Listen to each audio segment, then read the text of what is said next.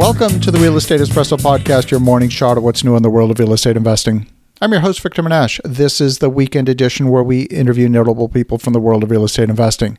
Today is no exception. We have a great guest all the way from Orem, Utah. Welcome to the show, Melanie Finnegan. Hi, thanks, Victor. I appreciate being on here. Great to have you here. So, Melanie, you've been in this real estate game for more than a decade, but you're in a very particular specialty. Why don't you give us a little bit of your backstory and how you got to this point in your journey? Yes, absolutely. Thank you. Um, so, yeah, I do tax lien investing. Um, how I got involved with it is about ten, eleven years ago. I was just looking for a job and accidentally landed on something that was going to be an opportunity of a lifetime. I went in to apply as a marketing customer service person and ended up, they said, no, you need to do portfolio management in tax liens. And I said, what?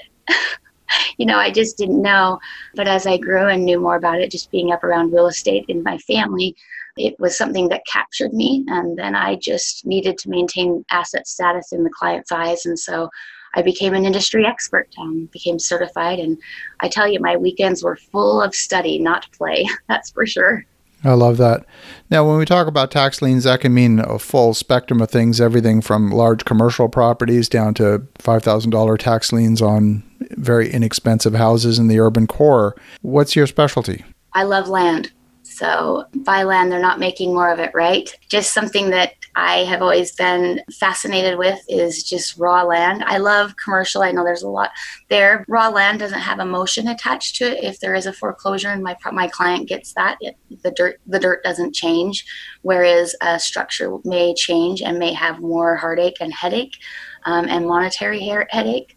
Um, so we do focus, I focus personally on land um, that we get the tax liens on because typically it's developers um, that own those and they pay their bills. And if we don't, we have a great piece of property that's in our portfolio, whether we have it in our self-directed I R A or we have it to turn around and flip it. It's something that's an asset to us.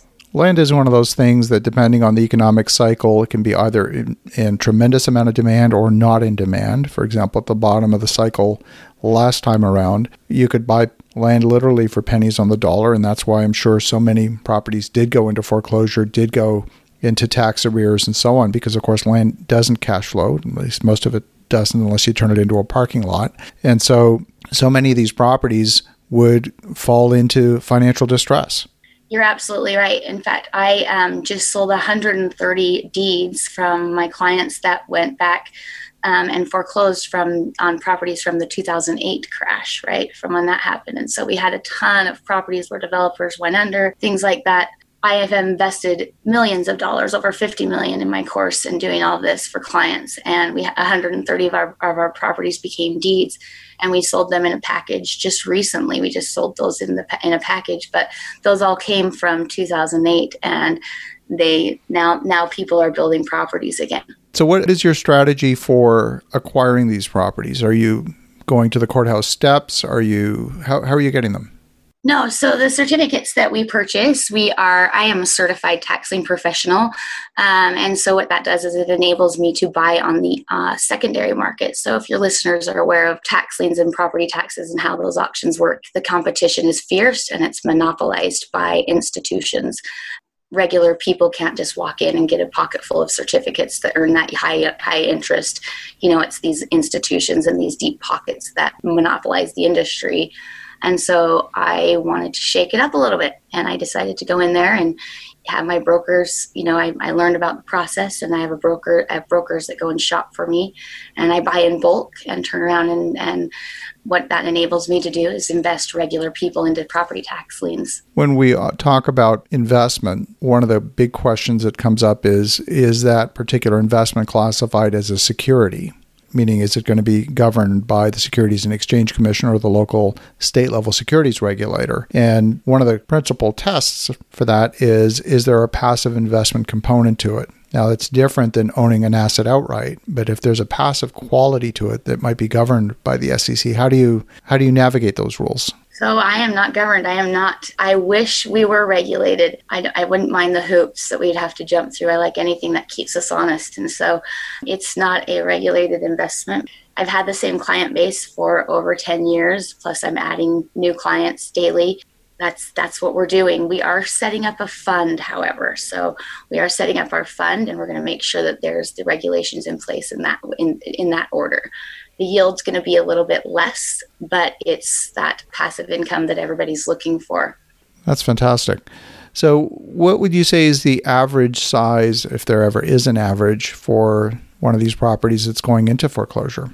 There, there's not an average. Um, it all it, property taxes are based off of our assessed value of a property. So if you have an undeveloped parcel, I mean, a, a parcel in an undeveloped area, it's obviously going to be assessed significantly lower. If we get land, I buy and hold. I was taught that at a very young age from my grandparents, that you buy and hold onto it and wait, let, let it sit there and, you know, build value and things like that. I, I wish I could say, oh, a thousand bucks, ten thousand bucks, but I can't. It's just all over the place. One of the things we do as land developers, it's a portion of what we do, is we take land and we focus on getting it entitled to its highest and best use. And that's where you get the ten x multiplier on a piece of land. So for example, if you have a piece of land that might have been zoned rural or agricultural, if you can get that designated for development, now instead of four thousand an acre, you might be looking at, I don't know, one hundred fifty thousand, two hundred thousand, five hundred thousand an acre. Exactly what we do. Yep. Yep. Okay, so you are not just buying tax liens, you're also forcing appreciation. You're creating value by taking property through the through the entitlement process. That's my focus and goal, yes. So I look at each property with those types of, like when I'm vetting, so I vet each lien through based off of an algorithm that's created and things. And my numbers, I read data. I don't look at property. I look at, I'm a data analysis. I just run, I run all that, or analyst, and I just run data. And if the numbers tell me to look further, I look further if there's something that we can. There were some that we had to engineer. There were some properties that we had to engineer. I knew it could happen because of the location and the water that it was on. Had to bring in engineering and things like that, but we were prepared for that, and we submitted that to the county and actually got that. That's fantastic. Yeah. So you're buying land for pennies on the dollar. You're buying it distressed. Uh, you're buying it for what for its as-is value. Uh, mm-hmm. In fact, less than that, because you're buying it for the lien, which is a fraction of its as-is value. And then you're getting a multiplier. You're getting tremendous leverage by creating value on that distressed asset. That's awesome. Yep. Also, yeah. And obviously too, if you're using your self-directed I R A and you know, you're, I'm forty-one, if I'm, if I'm using it, obviously I can't spend that money without the big consequences. So I also just say, okay, here's the, here's the plan for the development. Let's hang on to this for five years and assess. Let's just pay the property taxes on it. And let's see what starts, if that dirt around it starts getting saturated, because that's the goal right now. And that's in the plans of development. So your acquisition strategy here, I'm imagining, since land doesn't cash flow, you're buying essentially one hundred percent equity. You're not using any leverage because you don't want to be paying, you don't want that monthly debt service. It's bad enough that you've got to pay the taxes. So you basically... So, yeah. Exactly. Yep. Tax liens are, there's a lot of moving parts. Um, people don't realize how valuable they can be, because I think there are a lot of moving parts. It may, it may, it may frighten people or scare people a little bit. I believe in the investment so much. The government knows one really th- one thing really well, and that's how to get their money back. So they get these same investors every time, every auction, because they see that ninety-nine point nine percent of these don't come into property acquisition. It's usually the eighteen percent yield a year. What about whenever there's a tax lien, there's often other liens on the property as well, whether it's a water lien, maybe an I R S lien. And those don't necessarily get wiped out. If there's a mortgage on the property, that'll get wiped out, but a tax lien and a water, an I R S lien and a water lien don't get wiped out. How do you get those negotiated? How do you get those resolved? So the only thing that usurps or trumps the property tax lien is the I R S lien, right? The government knows how to get their money. And so then, and then with the municipalities and cities or counties, what you do is, if you're going to create an A R V, which is the after repair value, of course, if you're, if you're going in there with those, those types of things prepared and you're prepared for that, you submit your proposal to the county. So, hey, if I put thirty thousand dollars into this and there's a ten thousand dollars tax lien or, or water lien on there, is this going to stay attached to the property, or can we can we just dissolve it? And they absolve, they just dissolve it. Fantastic. Yeah. Fantastic. So you got to know the tr- moving you got to know the tricks, and you got to know exactly who to speak with. And ninety percent of the states, they're not going to attach these actual city bills or nuisance liens to it. There's a couple of counties I've run into that have done that, but I've learned the negotiation just with my experience. Are there any jurisdictions that you favor, any jurisdictions that you prefer to stay away from? Florida. I say I, I favor Florida. How come?